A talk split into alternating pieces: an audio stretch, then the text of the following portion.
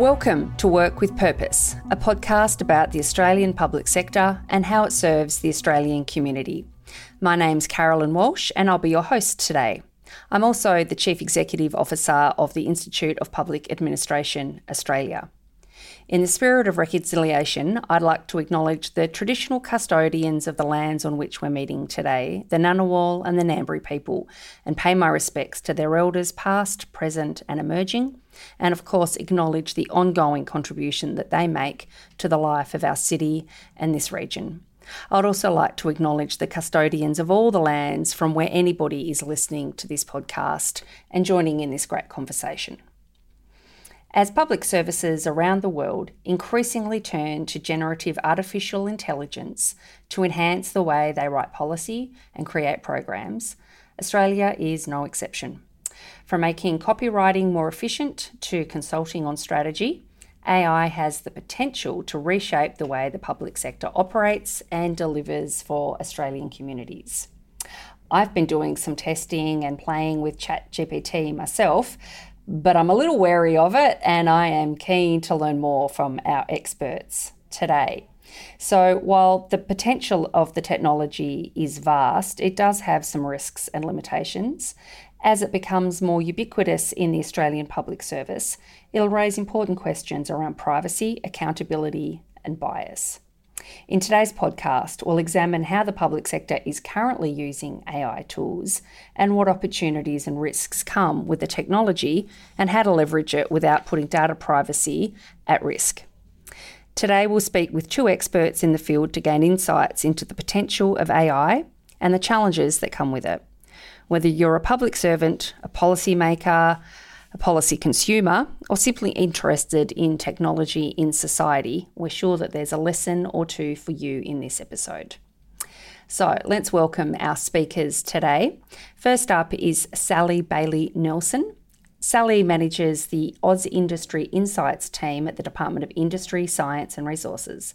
The team shares insights about the challenges and opportunities faced by Australian businesses to inform the design of policy and programs. Prior to this, Sally worked on the Delivering Great Policy project at the Department of Prime Minister and Cabinet and has also had a range of roles across the climate change and defence portfolios. Welcome, Sally. Excited to be here. Oh, great. Thanks, Sally. And we also have Anthony Murfett with us today. Anthony is the head of Division Technology and Digital, Department of Industry, Science and Resources. Previously, Anthony was the inaugural deputy head of the Australian Space Agency, where he had oversight of the establishment of the agency, as well as strategy, policy, and day to day operations. Welcome, Anthony. Thank you very much. Lovely to be here. No worries. Will we make some jokes about rocket science today? I think we'll just focus. We'll have plenty of jokes around AI, I think, today, but you never All right. Enough to keep us going. All right. Well, thank you both for joining us on the episode. So, I'm really interested to kick us off by asking you both how you've used generative AI tools for your work so far and what benefits we're finding. Anthony, I might kick off with you if that's okay. Yeah, thank you, uh, Caroline. I was we're having a look at tools such as ChatGPT, maybe not so much as using them in our day to day, but uh, it is more one of the things we need to think about as we explore the tremendous opportunity that's in front of us. You talked about the opportunity, one to four trillion dollars to our economy over the next 15 years, but you did talk about the need to really manage uh, the risks and be mindful. So we're thinking through with input into the National Science uh, Technology Council led by our chief scientist on what are some of the underpinning things of where it could be used. And I know later in the podcast we'll talk about what are the risks and what do we need to be mindful uh, around these. What we do want to do at this point in time is make sure that we understand the technology and be able to understand the expectations of the community, but importantly, understand the current skill set in the APS and where we might need to provide training and awareness about what is AI because we've had this onslaught of ChatGPT and what it can do. However, not everyone understands what is AI and it can be used very ubiquitously. So, again, that awareness part becomes so important because we need to really be underpinned in anything we do with these technologies uh, to make sure we understand the data privacy, but importantly, we want to continue to deliver trusted services and trusted advice to the government that which we serve. Mm, yeah, yeah, great point about understanding um, sort of the community expectations around it, as well as understanding that technology. That's great. Thanks, Anthony. So, Sally, maybe you can start start us off by telling us a little bit about how you're using AI in your current role. Yeah, I'm coming at it um, pretty much from the opposite end of the spectrum from Anthony, in that in my team, um, we are using AI in our day to day work. Um, we've been doing that for about a year so far. So we were on this before ChatGPT was cool. Um, and we've already seen some really great benefits. Um, the main way that we're using it at the moment is to help us analyze large amounts of unstructured text. Um, so in AusIndustry, through our work, we generate heaps of free text information about business issues and how businesses are interacting with government. Um, and it's my team's role to analyze that information and then share it across government so that we can make better policy and programs and services.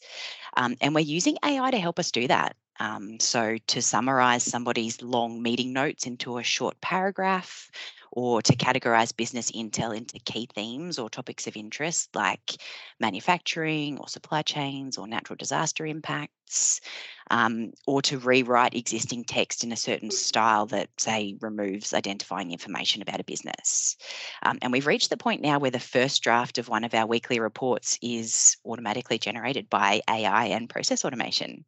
Um, so the robots are coming for our jobs, and I'm all about it. Like, there are huge benefits for my team from a resourcing perspective.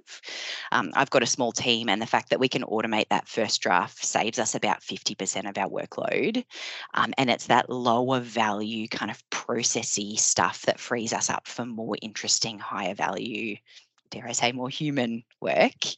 Um, and also lets us start to tap into data sets that we just haven't been able to look into when it's just with people's eyes alone, um, which is giving us more and more sources of evidence that we can feed back into our decision making and the design of our policy and programs. Um, so, still relatively early days for us so far, but we've had great results and we've got lots of grand plans for where to next. Mm, fantastic to hear that really practical use that you're making of it, Sally. I did hear someone say the other day that it was like having a brand new APS4 join the team. So it sounds sounds like you've got a similar experience. So on on paper, using it should be making things more efficient. But what are some of the limitations that you've experienced in using it in your line of work? To be honest, in terms of the technology itself, we've actually found very few limitations. Um, probably the main one, and it, it does um, it does also ring true with what you just said about having a, a, brand new person join your team. But I guess the main limitation we found is that um, if the AI model doesn't know the answer, or if it doesn't have enough information for the answer, it just takes a lot of creative license, and sometimes it goes a bit rogue. Um, so an example that somebody in my team told me about just before I came in here was um, we had a some meeting notes that somebody had entered, and it obviously human error. The person entering them had literally just written the word the, and that was the entirety of the information they'd put in the system. And our AI model had turned the into a Victorian manufacturing business reports positive feedback from customers on a new product it's developing. so as you can see there you know ai will generate facts or it'll just make up or misattribute quotes to people or it will create completely new words by mashing two existing words together or you know we've seen some of the hilarious bloopers about you can't really do maths um, but it will present it in a way that is really confident and really quite plausible. So i guess the main limitation we found is if you're not carefully fact checking everything um, you, you could get caught out. Yeah there, there's some real limitations there. Okay, so it's a, li- a little bit buyer beware in using it. Okay, so Anthony, hearing some of those limitations is really um, useful, but thinking about some of the the risks potentially when the public sector might start using it more broadly. So, your division is responsible for providing advice to government on the new tech frontier, including quantum technologies, AI, cyber, and the broader digital economy. What are some of the risks that we might need to be mindful of when working with these technologies? Yeah, thank you for the question, uh, Caroline. So, Sally provides some good examples of how AI can be used uh, and also some of the limitations there. And one of the big ones that does come out, and I think you mentioned in your introduction, the bias of data and understanding the data sources. That's one of the big uh, areas that need to understand about where it is bringing information from. And there's two aspects to this. Firstly, you need to understand the limits of the data that's in place. For example, in ChatGPT 3, it was limited uh, to 320 20, whereas new data sources uh, might have more up to date information. So the data might not be relevant. It also might have misinformation. And what it does with your APS4 that we we're talking about it means the APS4 now needs to understand the data, the bias, and how to recognize whether there is truth in the data. So I think that's one of the areas we really need to have a, a think about. And when we're thinking through the other risks, it comes back to the role of government is in delivering trusted services and trusted advice uh, to the government of the day. So when we're thinking through, we really need to have that lens about what are the, some of the frameworks that can help us manage uh, the risks. So in light of that, it is the privacy. How do we make sure the data is secure? We're dealing with millions of people throughout the, the year through our services? How do we ensure that data is safe? And we already know the public is well aware of this with the recent data breaches. So with AI coming on board and being used, how do we give that trust? And that's that pillar that we really need to build linked to that is transparency how are how are decisions made so that there is accountability. It comes back to the principles of working in the public service that accountability and transparency and how can we use these tools to deliver services or advice but in a way that is uh, to the expectations of the community. And i think that's the other part in in any of these technologies. We need to make sure there's this real human centric approach we understand the implications and the sensitivities and when we're delivering these activities through these new tools. And the last one is also not only just around the uh, the data, um, and not and it's uh, it's the awareness of who's using the tools. So, what are the guardrails so we understand what is responsible use of artificial intelligence? Understanding that this is how you use the data this is where it might be okay and i think this is the work that the where the public service and government can lead by demonstrating how we can put those particular aspects in place. So there's a an immense opportunity and i think when you listen to all those risks but you hear the story from sally on the opportunity where this is where the public service needs to think about well how do we balance those risks in a way that we can test the technologies and see where we can develop and be more effective and efficient because this can really help us with productivity but at the same time how do we um, go back to the core principles of what we need to do in the public service around accountability trust and this is pretty important because the other part that I forgot to mention was, of course, the data. In that with ChatGPT, it uses open source data. Um, where I think the technology may go in the future is use the tool of AI, but not necessarily on open data. We might find there's actually specific data sets that are created so you can use the AI on your own data, which means you can trust the source and verify the source. So, again, thinking through the evolution of how we use these AI tools using that type of approach means we can get to a place where we're trusted and we're meeting those community expectations. So they're just some of the areas that we're very much thinking about. Yeah, I, I like that being able to put some um, containment around how we're using it. Yeah, it's fascinating. So, Sally, we know there's no formal guides yet. Anthony's just set out what some of the considerations are in setting out some sort of formal guides, but I'd really love to hear your thoughts about why it's important to have these sort of guardrails, and maybe from a practical point of view, what kind of guardrails you're currently using in your work at the moment. Yeah, I mean, I would echo everything that Anthony just said there. Um, and some of the ways that we're managing those risks is is honestly just by avoiding them. Um, so you know questions about data security. Um, everything we do is on a computer server that sits in the basement of our building that is not connected to the internet. So there's no risk of anyone breaching it there. Um, you know what Anthony was talking about around trust and accountability and sort of transparency and how it's used in decision making. Um, we haven't really grappled with that because this is really just creating a zero draft for us. So everything that the AI does for us is reviewed by at least one, but often more um, sets of human eyes. And we check it, we catch it, we change it, we add context, you know, we assess for risk.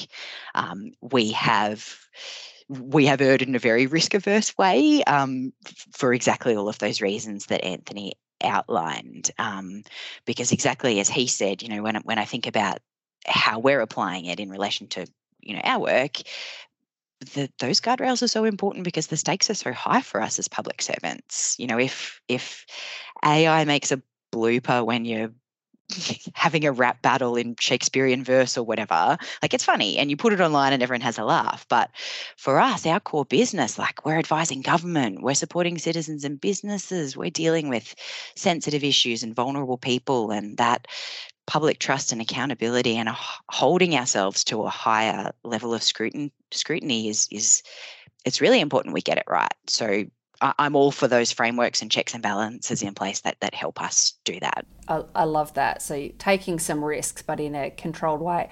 Can you maybe explain for me and maybe some of our listeners who didn't quite understand the bit about it being in the basement? So you're you're using the generative AI, but it's in the basement. How does that work? this gets funny when um, I tell you that we've we've named our AI system Dave. So we keep Dave locked in the basement. Um, what I mean by that is it's just on a computer that's sitting offline. So none of our information is hosted in the cloud. It's not connected to the internet, so it's not able to be hacked. Um, so you've effectively downloaded a version of the the AI and put it on a standalone computer, and then you can feed your data into it, knowing that it's not being picked up somewhere else. Exactly right. Actually, I was thinking about this when Anthony was talking about um, older models of these open source AI being trained on pre 2020 data. We actually found that when we started using this um, last year was that the model didn't know what COVID was because it was trained pre 2020 and COVID wasn't a thing. Um, so, yes, again, just nodding furiously along with everything that Anthony said. Excellent. So, Anthony, we couldn't really have opened up a conversation about generative AI without actually giving the technology a go ourselves. So, we've used a fairly common AI tool and asked it how it would go about regulating itself and it's given us five main areas to focus on. So I thought I might just outline them. So the first is protecting data privacy. It says that there should be strict regulations in place to ensure that user data is collected and stored securely. The second is it says that we should be mitigating bias through training AI on diverse data sets and ensuring that it doesn't perpetuate bias or discrimination. Third, it says we should be pa- transparent about AI's capabilities and limitations. Fourth, it says we should be building an accountability mechanism in case the AI is misused or causes harm. And finally, it says that we should be continuously improving the technology to ensure that it is operating at the highest ethical standards. So, what are your thoughts on these things? And do you think the AI tool got it pretty right? Yeah, uh, when you were reading through that uh, list, Caroline, I was I was nodding. There were several areas where actually it reflects much of the conversation the three of us have had today already. And as I was thinking through those areas, my mind did turn to, well, where did that data come from? And some of the similarities that are there, you know, Australia was leading in responsible AI, has been for many years.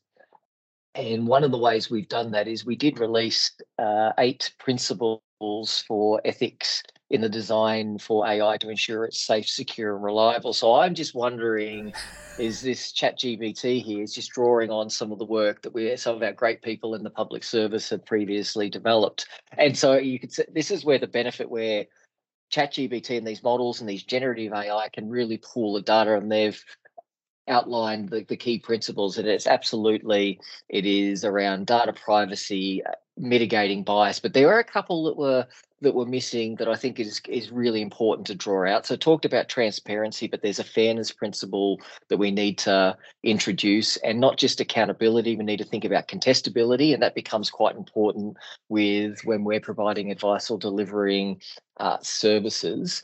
And reliability and safety. So I don't know if this is ChatGPT's way of just talking about some of the things, not all the things. So it has a little bit more scope to undertake activities when it's regulating itself. But I think it does do a good start on the key areas that we need to uh, think through.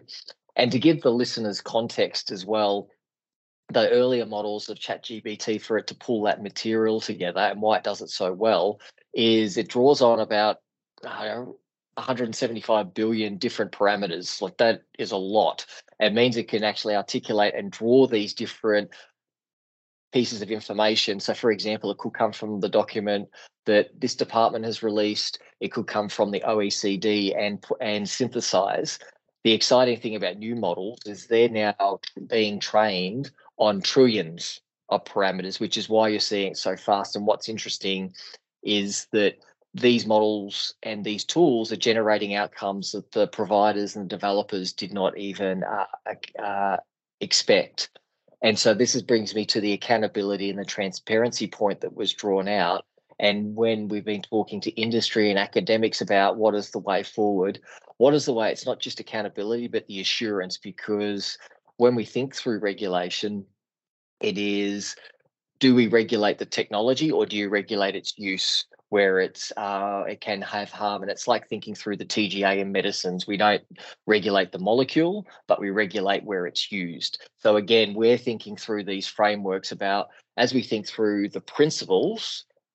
How is the best way then to look after the technologies and where we tend to, particularly when we're in an emerging tech area, this principle based approach uh, becomes quite important because we need to come to the community's expectations, government's expectations, businesses' expectations so that we actually land the right way. And the other thing that's very mindful, and we're working with the DTA on things like this as well. How do we work across the whole APS who have different user needs? and that means they've got different risk profiles. So, how do we work collectively across the service to think through these issues and come up with principles so there is flexibility for different areas being able to deliver service yet embrace some of the great opportunities that are there. absolutely, and particularly for organisations that might need to use it when it's not locked up in the basement. Fascinating. So, I'm going to throw to both of you for some practical tips for our listeners.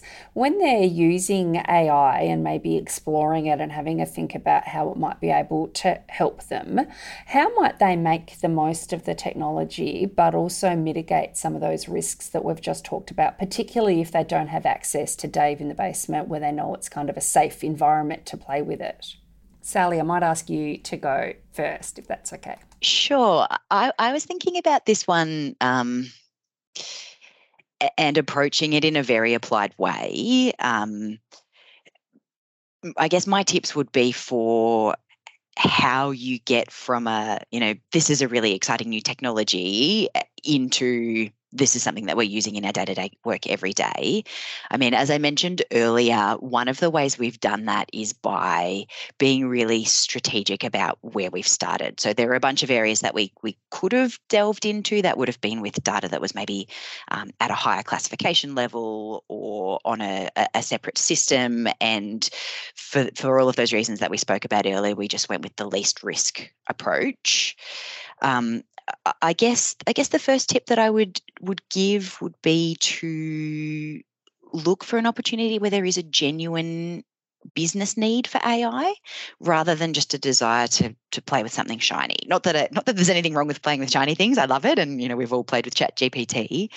Um, but I guess we've had the most success in applying it and getting good benefits and managing the risks where we've looked for a problem or a process um, that AI can help with rather than starting from the place of what can we apply AI to? So, some examples of that, you know, we need a, a call recording transcribed into words, or, um, you know, we need lots of information clustered into key themes or um, we need you know text rewritten in a certain style and those are all things that ai can do as part of its business as usual.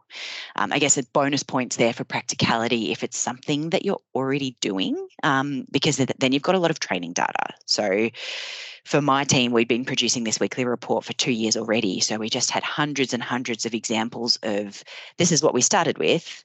this is what we want it to look like. And then we could teach the AI to do it exactly how we wanted it um, rather than having to kind of go in there and refine it um, because it wasn't quite hitting the mark. Probably the other tip I would have would be to start small. And this again goes to that risk conversation, but also more from a practical perspective. Um, I guess it's really easy to, to get overwhelmed and then just do nothing. Um, or the flip side, to, to scope a big, massive project that's then um, you know, it takes years to progress. And then by the time you actually get to fruition, um, it's outdated because things are advancing so quickly in this field. So I guess um, scope something really small and manageable, test it, get it working. That allows you to manage those risks in a really controlled way. Add something on, repeat, venture into something else. Um, and then that helps you a bit of a build it and they will come approach. You know you build momentum you build interest you build support for your work you can demonstrate that you're managing the risks in a really applied way. Um, and probably um, most crucially you can build support from your it team because they hold the keys to all of the resources that you need for these kind of computing resource heavy models to actually run.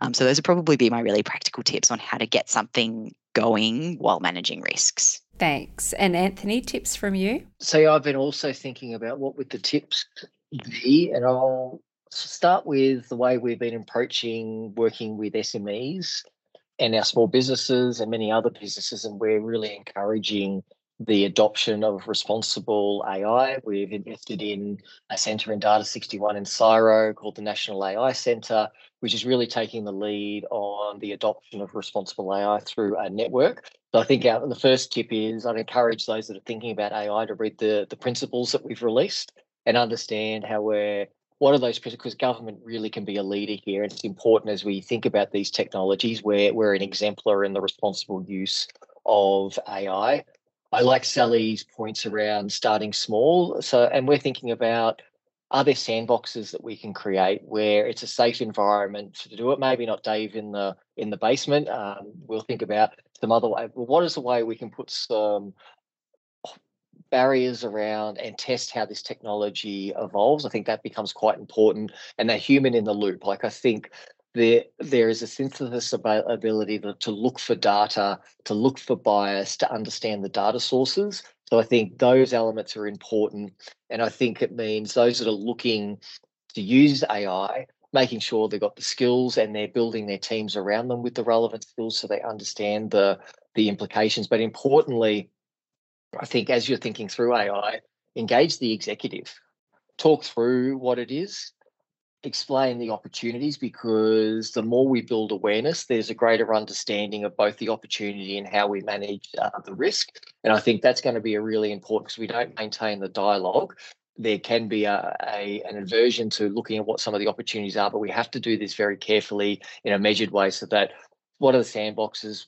Start small, work big, let people around you know you're working on it and how you're managing the risk. I think that's some of the best things you can do. You've thought through the processes, you've identified where there's minimal minimal impact or it's delivering a service that for example the data is contained or it's generating reports just to show the the feasibility using that principle as well, not technology for technology's sake. So I know I look after the technology and digital division, but it is very much where does it make sense uh, to use these particular technologies? And again, reinforcing coming back to what is the role of the public service? How do we make sure we keep those values of democracy meeting community's expectation, but importantly, delivering services to the community and providing advice to government? You're having those principles in your mind. And the last thing I'd add, not necessarily as a, as a tip, but as we go forward and thinking about these technologies, it was yeah there are quips yeah, what does it mean for jobs in the future? I think there's going to be many jobs uh, in the future. There was talk around the internet impacting jobs. I can say that the digital economy and the digitization of the economy has continued to see digital skills grow. It's around 9% in australia.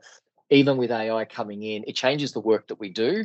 There is a recognition around transitioning into new jobs or understanding the technology reskilling. And that's an important part as a public service we need to embrace as well. How do we understand and train so that we can use these technologies and be that exemplar? And I think that will position us quite well going forward.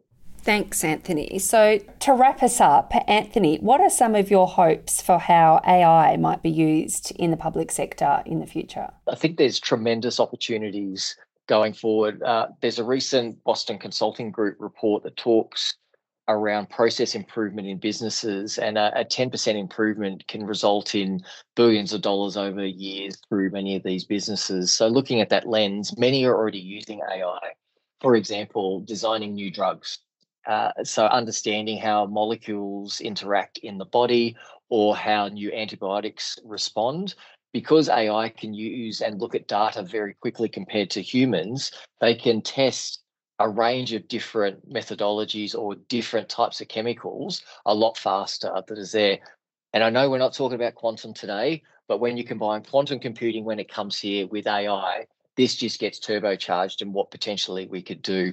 We know getting to net zero is really important. So AIs are used in energy networks to optimize the flow of energy. It's used to design new technologies as well about how to make lithium batteries more efficient, which means it reduces charging time. And again, we're using it in businesses where we're using it in Amazon or other technologies each day where it's able to respond to generic questions. So there's all these real opportunities. I said, and that's in the economy. So then we turn to the government, where can we use it? And I think, again, with the principle of being exemplars around responsible use of AI, there are many areas around looking at data, providing it. We've got human in the loop, looking at new ways and testing our own ideas. So we spend a lot of time if we're developing policies on what options could be.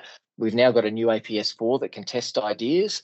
Uh, what do they see? And of course, with the caveat, make sure you're using the right data sources, etc. But in the future, if we have a generative AI on bespoke data that is protected and uh, contained, there's immense opportunities for us really to be more efficient. And that's just in a policy sense. Of course, our service delivery areas have immense opportunity to think through how this can be used. But I do leave with that earlier point. Um, always the the principles of ensuring we're using uh, responsible AI trust, accountability, and transparency becomes really, really important. And working with the community so they understand, and importantly, also working with our executives to explain the technologies and the implications and being very transparent as we go through and play with what is going to be a really exciting time in the future.